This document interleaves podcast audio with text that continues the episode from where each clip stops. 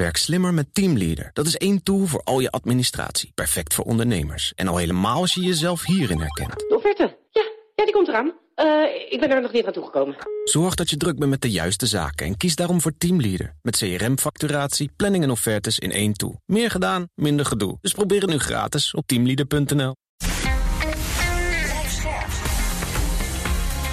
BNR Nieuwsradio. De AEX-factor. Wesley Weert, Jelle Maasbach. Welkom bij de AX Factor, de podcast voor de slimmer beleggen. Onze gast die praat je elke week bij over de beurs, beleggen en vermogen opbouwen. En deze week is dat Stan Westerterp van Bond Capital Partners. Mooi dat je er bent, Stan. Dankjewel. En uh, straks meer ook over de soap die de Twitter-overname is geworden. Maar we beginnen op de beurs zelf. Inderdaad, want de paniek bij beleggers wordt met de dag groter. Beurzen duiken de afgelopen tijd steeds dieper in het rood. En de verkoopstorm die zorgt ervoor dat de AX zelfs in een bear market zit. Stan, om even te beginnen met uh, een berenmarkt. Want daar gaan verschillende definities van in omloop. Maar wanneer is daar grofweg sprake van? Ja, voor mij is dat bij 20% min. Ja, dus 20% min. vanaf de top eigenlijk, als je daaronder komt, dan heb je het over een bear market. Ja, ja, en nou zijn er ook verschillende redenen die daar aan ten grondslag liggen. Waarom hebben beleggers opeens geen zin meer om, uh, uh, ja, om te beleggen en doen ze die, die, die aandelen massaal van de hand? Nou ja, kijk, als je de krant leest, dan heb je, krijg je wel veel van de antwoorden natuurlijk. Ik bedoel, het begon uh, eigenlijk van, als je kijkt van de top van vorig jaar november, dan zijn we al zes maanden uh, langzaam aan het dalen met een, een, een, kleine opleving in maart. Maar we juist een versnelling naar beneden toe de afgelopen weken. Ja. Um, en ja, er zijn redenen te over. Hè. Oorlog in Oekraïne, uh, lockdowns in China. Maar het allerbelangrijkste voor ons is uh, hoge inflatiecijfers. En daaraan gekoppeld uh, centrale banken die heel snel op de rem gaan trappen. Waar de markt weer op reageert. Waardoor de marktrentes, zowel lange als korte rente, heel hard opgelopen zijn in de wereld. Ja, die... zeker in Amerika.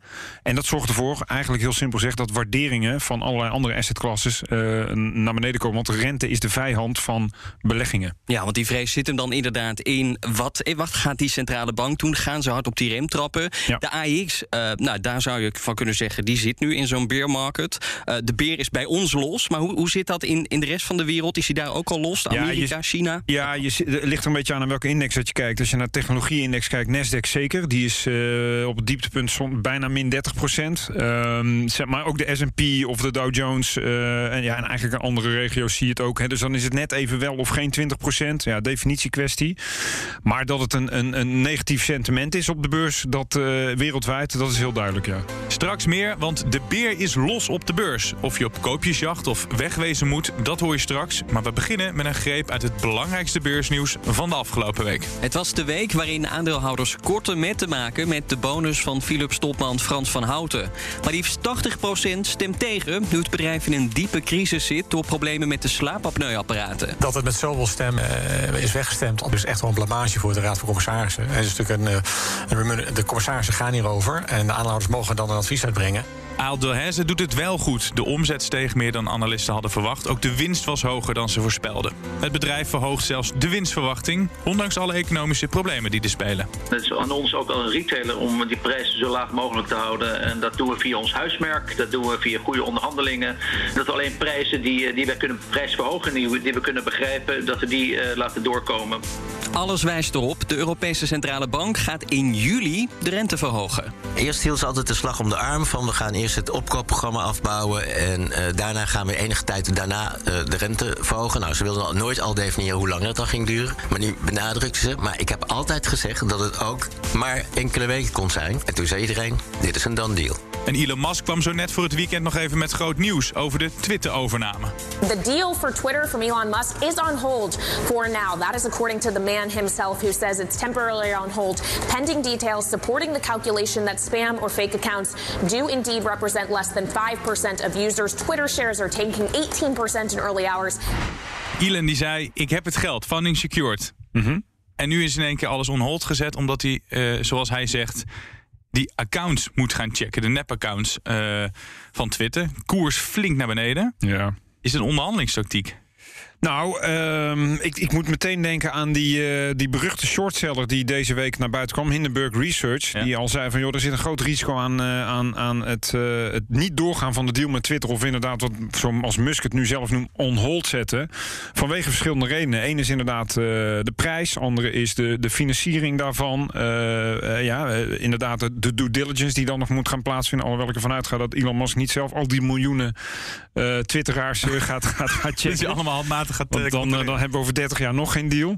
Um, en, en dat hadden ze wel eigenlijk goed gezien. Want uh, het plafond lag uh, duidelijk boven op het bot. Maar je zag ook al de koers van Tesla. Hè, ook analoog aan wat de rest van de markt doet. Maar was ook al flink gezakt. En een deel van de financiering komt voort uh, met Tesla-aandelen als onderpand. Waar ja. Elon natuurlijk groot aandeelhouder in is. En je ziet dus nu inderdaad voor beurs exact het, het, het, het, andere gebeuren. Is Twitter gaat voor zonder uit. Dat scheelt wel van. Dat schiet van min 20 naar min 12 procent. Dus het gaat ook nog alle kanten op van gaat het dan wel of niet gebeuren. En Tesla gaat juist weer omhoog. Ja. En dat is wel interessant. Um, als je het mij zou vragen, ik denk dat uh, Musk toch nog eens even goed naar de marktomstandigheden heeft gekeken. Uiteindelijk is het toch ook wel in die zin een kapitalist. En denkt misschien moet ik iets proberen iets minder te betalen uiteindelijk voor, uh, voor deze deal. Ja, want je zag de hele tijd dat zijn bod ver verwijderd was van, van ja. de koers. Dus op een gegeven moment beleggers geloofden er niet, net, uh, niet helemaal in. Nee. En dat hij heeft gedacht, laat ik maar zorgen dat die koers uh, wat meer gaat, gaat bewegen. Of eh, ja, maar dan, krijg je weer, dan heb je het weer over koersmanipulatie als je dat suggereert. Ik vind het al mooi dat hij het voor beurs nu twittert. Want stel je voor dat hij tijdens beurshandel weer gaat twitteren... dan krijg je natuurlijk helemaal weer de SEC achter je aan. Dat hebben we natuurlijk al eerder meegemaakt met zijn dat hij zei... ik ga Tesla van de beurs halen en uh, het geld is al geregeld. In, in twee zinnen zei hij dat toen. Maar uh, het punt is, ja, als, dat kan je nooit hard maken. Maar tuurlijk, hij weet wat zijn impact zal zijn van deze tweet. Namelijk een lagere koers van Twitter. Um, en ik kan me goed voorstellen, nogmaals, gegeven de marktomstandigheden... die veranderen, die zijn wat negatiever. Het is toch een hele smak met geld. Wat is het? 54 miljard dollar, geloof ik? 44? 44. 44, ja. ja. Um, dat hij zal proberen om de prijs wat naar beneden te onderhandelen. Of, en als hij er vanaf ziet, ja, er zit een break-up fee op voor geloof ik 1 miljard. Ja. Dat is een heleboel geld voor de gewone sterveling. Elon Musk kan het betalen. Ja, ja is, dat, is dat ook niet juist? Want als je nu kijkt naar dat hele grote gat dus tussen de waar en het bot zit. Ja. 1 miljard is een schijntje. Dus dat kan ook gewoon de reden zijn dat hij denkt, nou, ik laat de boel knappen. Want dan ga ik maar voor 1 miljard het schip in. Dat ben ik met je eens. Van de andere kant is Elon Musk is nooit volgens mij echt, is, is geld niet zijn primaire drijfveer uh, geweest. Hè? En dat zie je bij Tesla, dat zie je bij SpaceX, Boring Company. Hij heeft met Twitter echt iets, uh, alhoewel ik dat ook niet helemaal begrijp, van joh, het vrije woord is het, is het grootste goed dat wij als mensen hebben. Maar dat vind ik geen reden waarom dan een particulier, uh, met alle respect, uh, zo'n zo'n uh, ja, mediaplatform over zou moeten nemen. Bovendien zijn wel meerdere mediaplatforms. ik weet dat jullie journalisten heel erg ja, veel profiteren en, en, gebruik maken van Twitter. Mm -hmm. Ik zelf wat minder. Um, maar ja, ik vind het een heel nobel streven. Maar om daar nou 44 miljard dollar voor op tafel te leggen, dat zie ik nog niet helemaal. Heel duur, Denk je dat hij die prijs omlaag kan uit onderhandelen? Ja, dat is uiteindelijk aan de aandeelhouders natuurlijk. Uh, niet zozeer aan het bestuur. Uh, die waren al akkoord. Maar als, ja, als hij zegt, jongens, ik wil 10 miljard minder betalen, dan zullen ze zich toch nog even achter de oren krabben. Uh, maar uiteindelijk is het aan de aandeelhouders om, om akkoord te gaan met een al dan niet een bod. En wat Jelle al aangaf, hè, het feit dat die prijs altijd al onder dat, dat, dat bod lag, gaf al aan dat er door de markt een soort van risico in werd geprijsd. Dat die deal wel eens niet tot stand zou kunnen komen. Ja, nu zie je het, hij wordt on hold gezet. We moeten kijken of van uitstel ook afstel gaat, uh, gaat komen. Ja, en die aandeelhouders, als die dan akkoord moeten gaan... er zijn al een aantal grote aandeelhouders die in de aanloop ernaartoe al zeiden... van ja, eigenlijk is het bod al aan de lage kant als je het afzet tegen de eerdere koers... want die heeft al ooit hoger gelegen. Ja, denk je dat ze nog meer water bij de wijn gaan? Ja, maar zo lust ik er nog wel een paar. Kijk, koersen die gaan... Eh, ja, eh, dat is natuurlijk altijd heel erg lastig. Als je, als je alles refereert aan de hoogste koers van een aandeel ooit... als er één gek is geweest die ooit 200 dollar voor Twitter heeft betaald... dan kan je niet zeggen van ja, maar het is dus 200 dollar per aandeel minimaal waard. Ja, ik citeer alleen de aandeelhouders. Nee, ik begrijp wat je zegt. Maar dus daar wil ik wel even duidelijk over zijn. Kijk, uh, waardering is uiteindelijk vraag en aanbod. Uh, je kan wel zeggen, ja, het is zo verkeerde winst of zo verkeerde omzet. Of we doen een discounted cashflow en dan komen we op deze waarde uit. En parts. Je noemt allemaal mooie waarderingsmodellen die wij ook gebruiken. Maar als het echt om koop-verkoop gaat, dan komt het waar komen de kopers en de verkopers bij elkaar. En als Musk niet bereid is om die 44 miljard te betalen, om wat voor reden dan ook. En hij zegt, nou, ik wil er wel, ik noem maar iets, 34 miljard voor betalen. Als de beleggers, de aandeelhouders bereid zijn daarvoor te verkopen, dan gaat het uiteindelijk nog door. Denk je dat die deal uiteindelijk doorgaat? Voor welke prijs dan uh, het ook gaat worden? Uh, Oeh, dat is ja, glazen bol. Ik denk het wel, omdat Musk uh, daar, uh, daar gewoon... Anders zouden er niet aan beginnen. Uh, ik zie alleen de logica, zowel financieel als strategisch, er niet van in. Maar nee. ik, ik ben geen Elon Musk.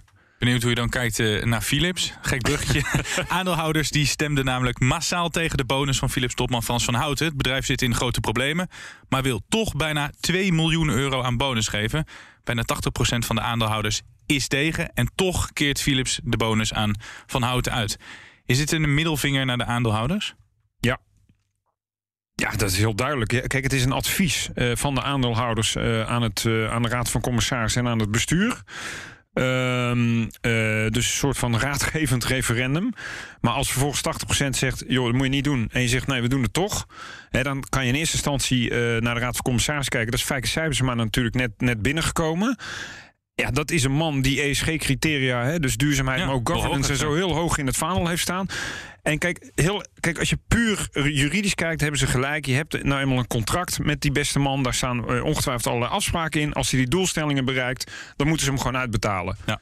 Maar er is ook zoiets als een moreel kompas. Eens. En inderdaad, eh, er is ook zoiets, ja precies, moreel kompas en publieke opinie. ehm, en, en het bedrijfsbelang, hè, het grotere belang, eh, dat is, gaat verder dan alleen eh, Frans van Houten. Want dit is natuurlijk niet goed voor de Raad van Commissarissen, voor de Raad van Bestuur.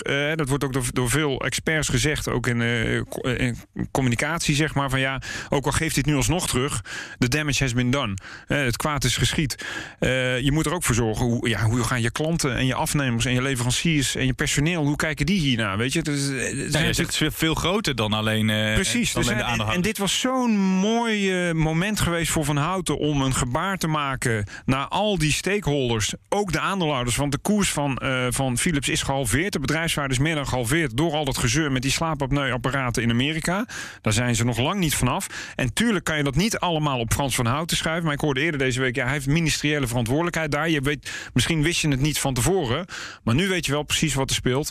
En jij bent uiteindelijk eindverantwoordelijk. En daar word je dus ook op afgerekend. Ja, dan vind ik het gewoon niet passend dat je zo'n bonus van 1,8 miljoen gaat uitkeren. We hebben geen aandelen Philips.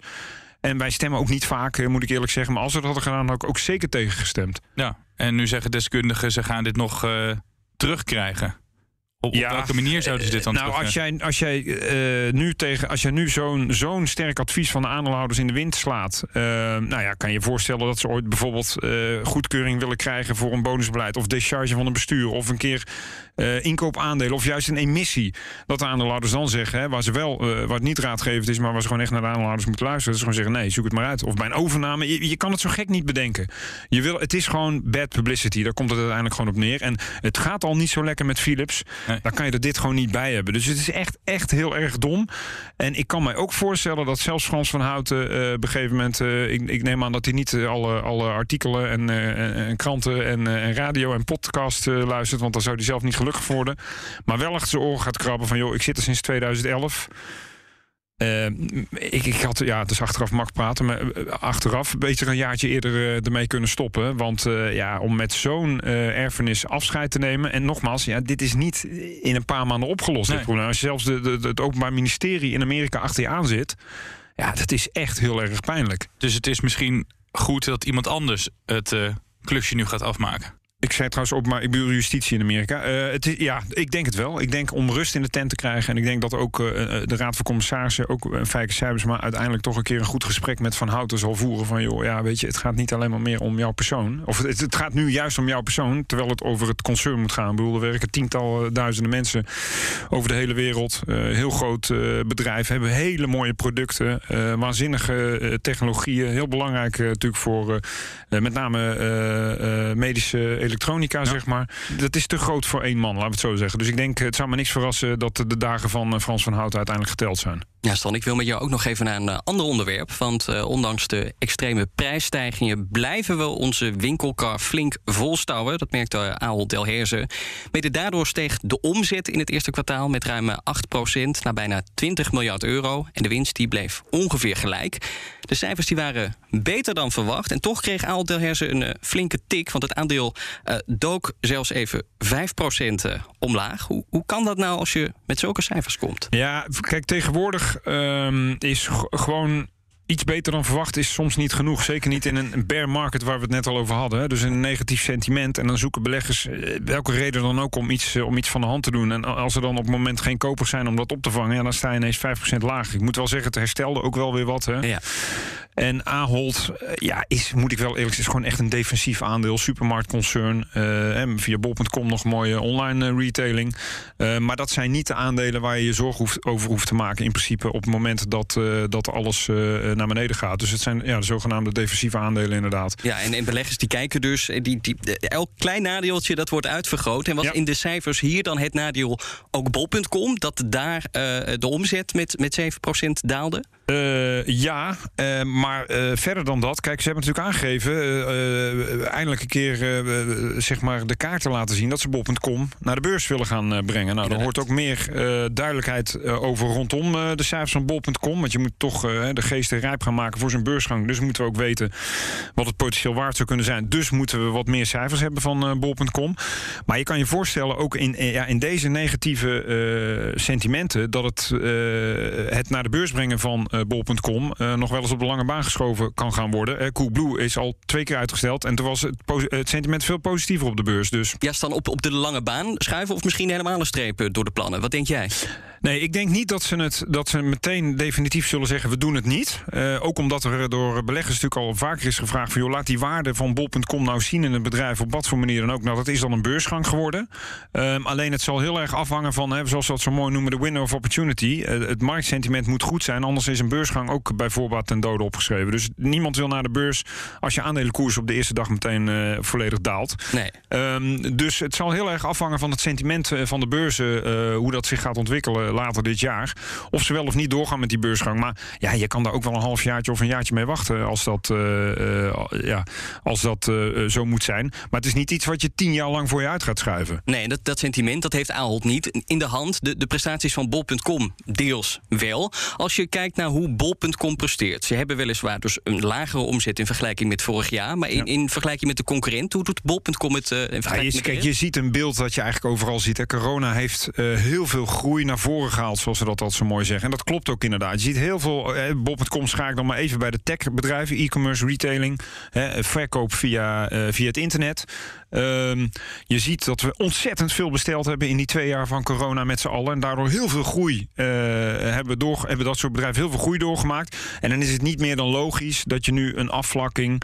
Sommige groeien nog wel wat door, sommige komen net wat onder die groei uit. Maar per saldo eh, is het natuurlijk van belang dat je die hoge niveaus vast blijft houden. Ja. Dus ik denk wel dat uiteindelijk bol.com, ondanks het feit dat ze nu twee jaar lang eh, hard gegroeid zijn, dat het wat stabiliseert of wat afneemt, dat de lange termijn trend heel erg duidelijk is. Dat is namelijk dat we veel meer online gaan kopen. Ja, dus die 7% valt mee.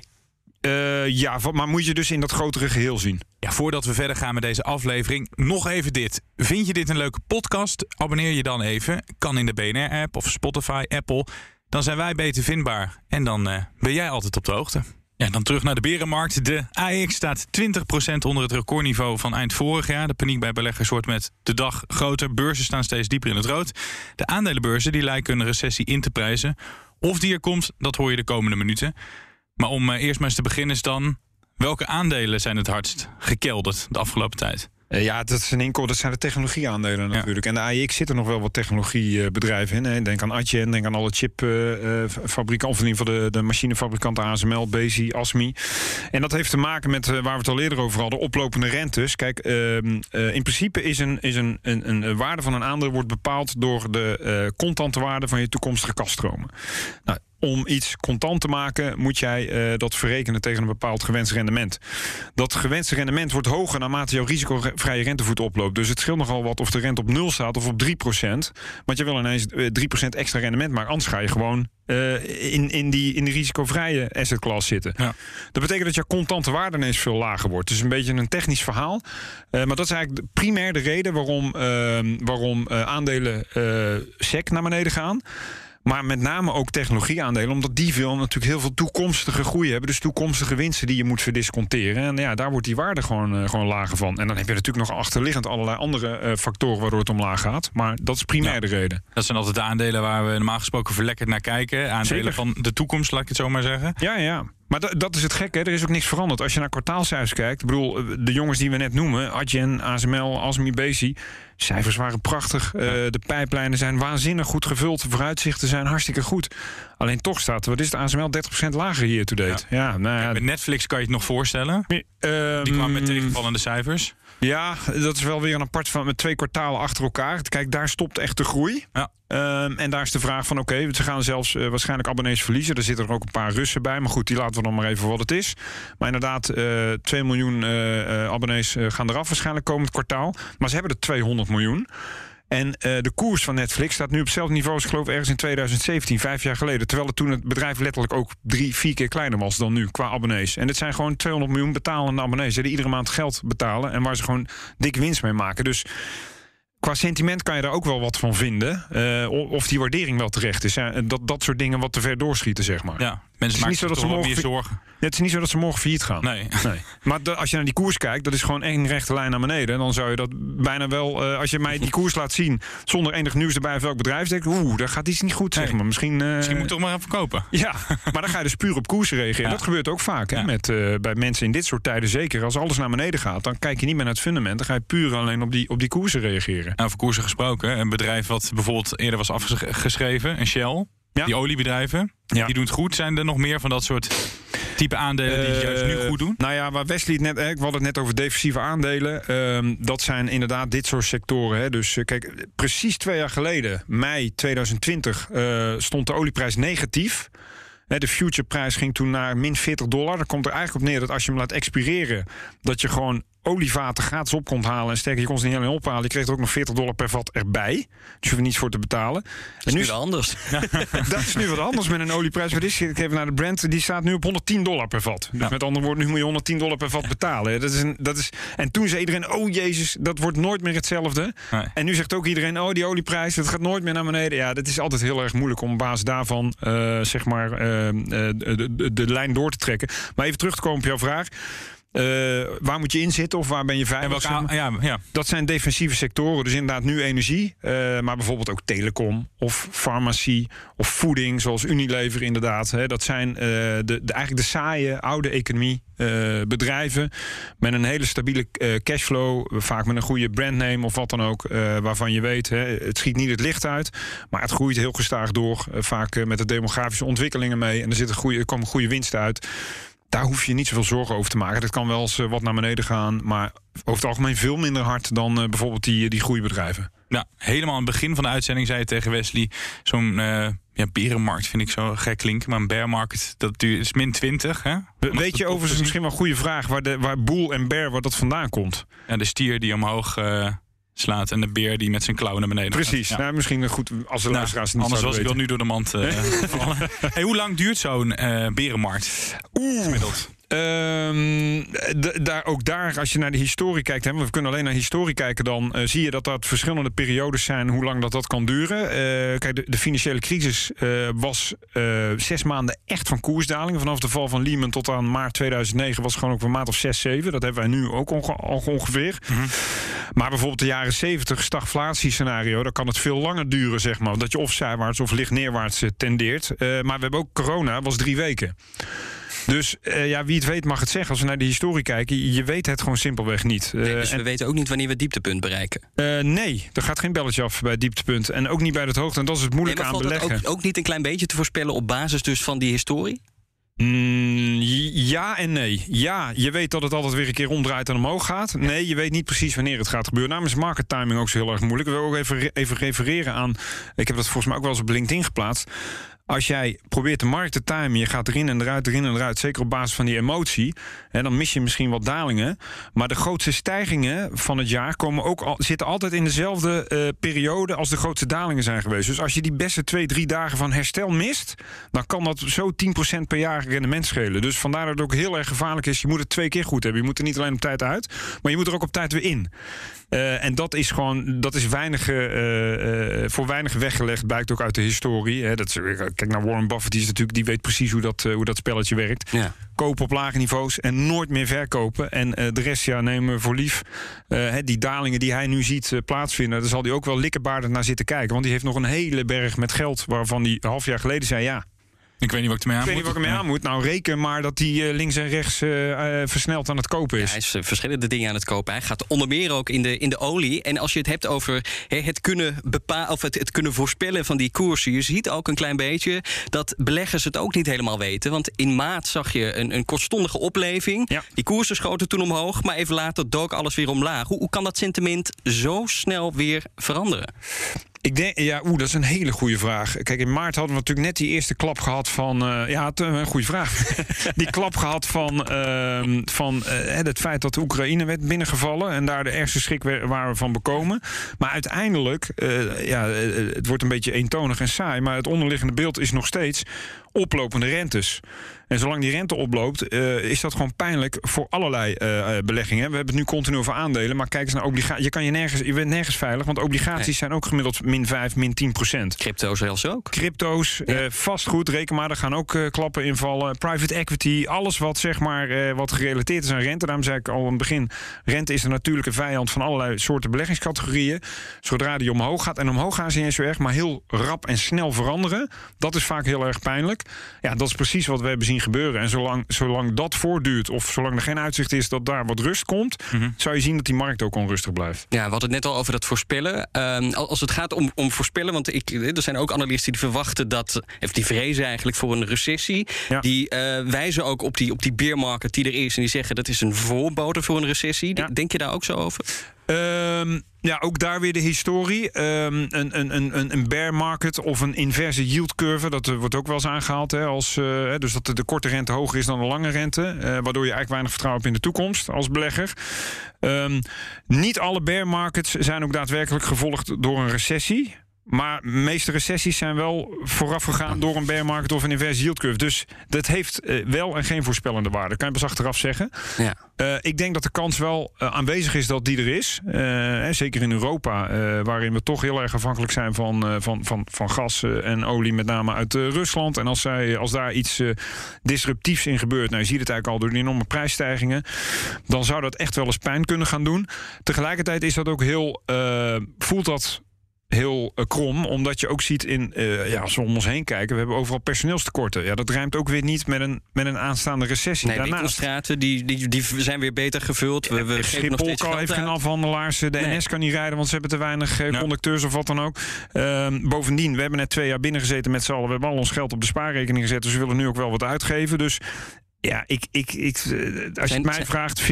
En eh, daar ook nog de definitie van recessie is twee kwartalen van eh, negatieve groei achter elkaar.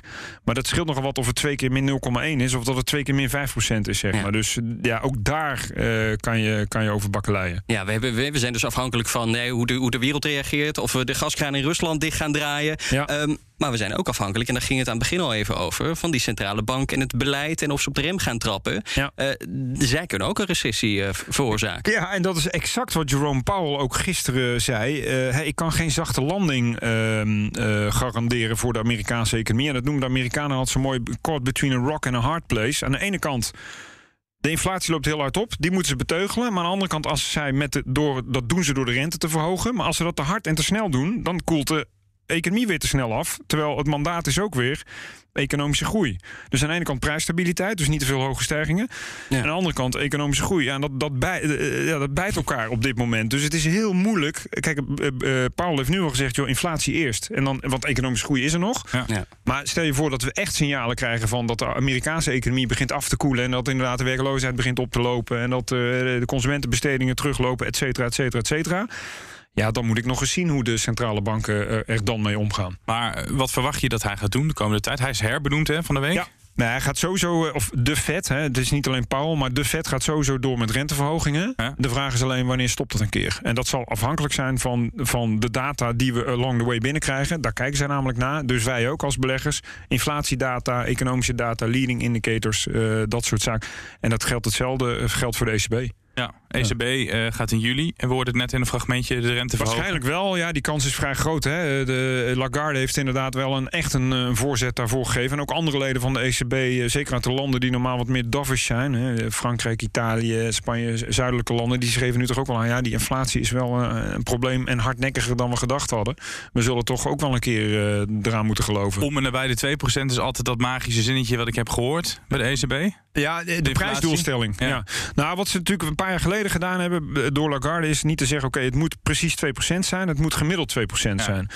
En dan uh, kan je natuurlijk bakkelei, want het is jarenlang onder die 2% geweest. Nou, het Ja, schiet nu ineens wanneer- verder boven. Ja, wanneer precies. kom je op gemiddeld 2% uit? En dat, is altijd een, een escape voor ze.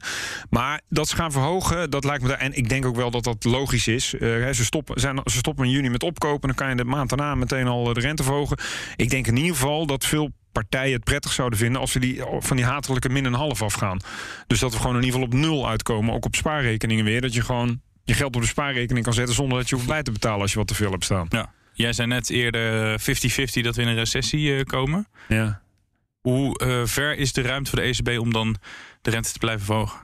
Ja, dat is precies hetzelfde dilemma als de Fed bij heeft. ja, ja. als jij eh, en dat is hè, wat ze stagflatie noemen. Hè, dus je hebt een eh, eigenlijk dalende economische groei, maar tegelijkertijd stijgende prijzen. Mhm. Ja, dat is echt killing voor een centrale bank. Want dan moet je kiezen tussen twee, twee kwaden. Kijk, in principe is het, eh, eh, het beleid van de Fed is tweeledig economische groei en prijsstabiliteit. De ECB is in principe alleen prijsstabiliteit. Dus die mikken met name op die eh, inflatie. Maar dan ga je ervan uit dat bij een inflatie van 2% eigenlijk de economische groei ook iets daarboven ligt.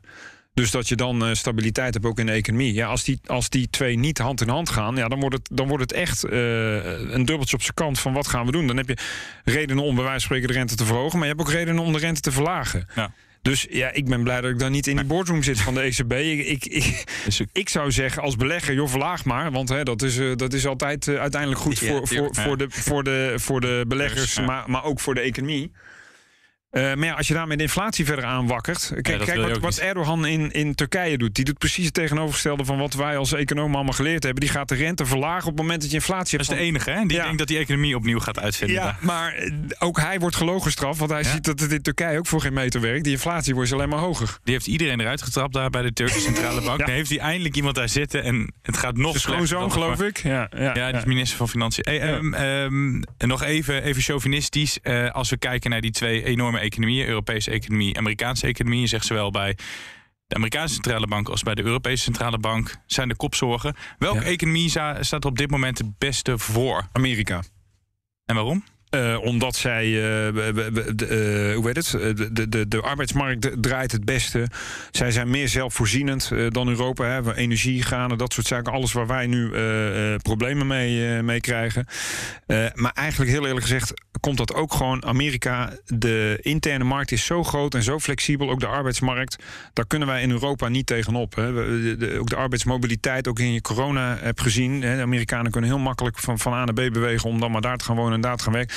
Wij gaan niet even in, in Frankrijk wonen. Om, eh, om, Nee. Jij gaat daar niet naartoe om daar even je werk te gaan doen. Weet je? Terwijl het wel één interne economische markt is... maar eh, nog geen interne arbeidsmarkt, zeg maar.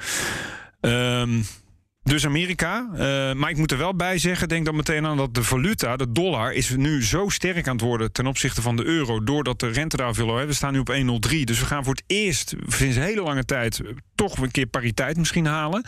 Ja, dat is wel een rem op de, eh, op, op, de, op de economische groei ook. Als je Want dat zichzelf betekent- mee uit de markt. ja, precies. Hè. Je, je, je producten worden te duur voor het buitenland. Eh, dus ja, daarmee zou dat ook een rem moeten. Maar voor Europa tegelijkertijd importeren we daarmee ook weer inflatie.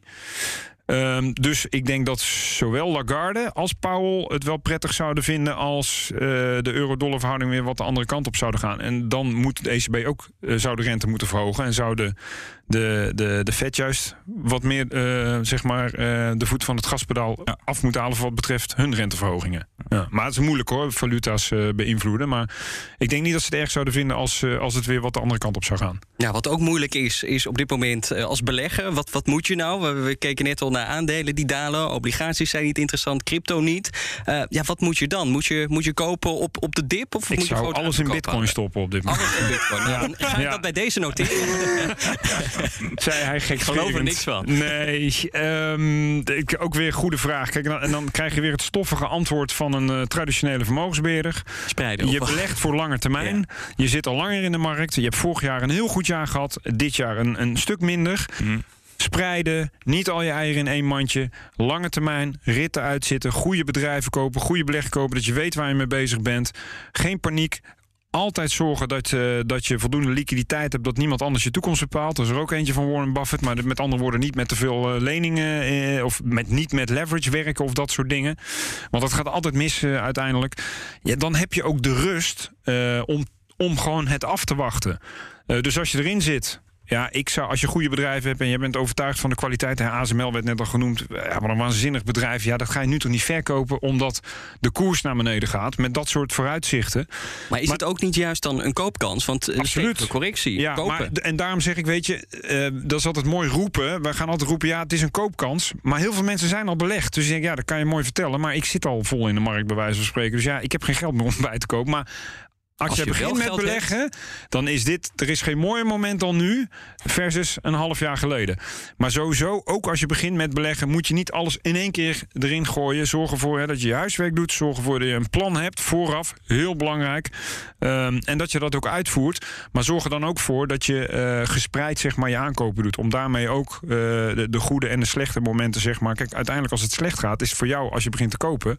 is het heel erg fijn. Dat is altijd weer de, de, de vergelijking met... Hè, als, als in de supermarkt eh, de producten in de bonus gaan... dan rennen we met z'n allen op dat product af. Ja. Maar zodra de aandelen in de bonus gaan... dan rent iedereen naar de uitgang toe. Dus wat eigenlijk heel contrair is...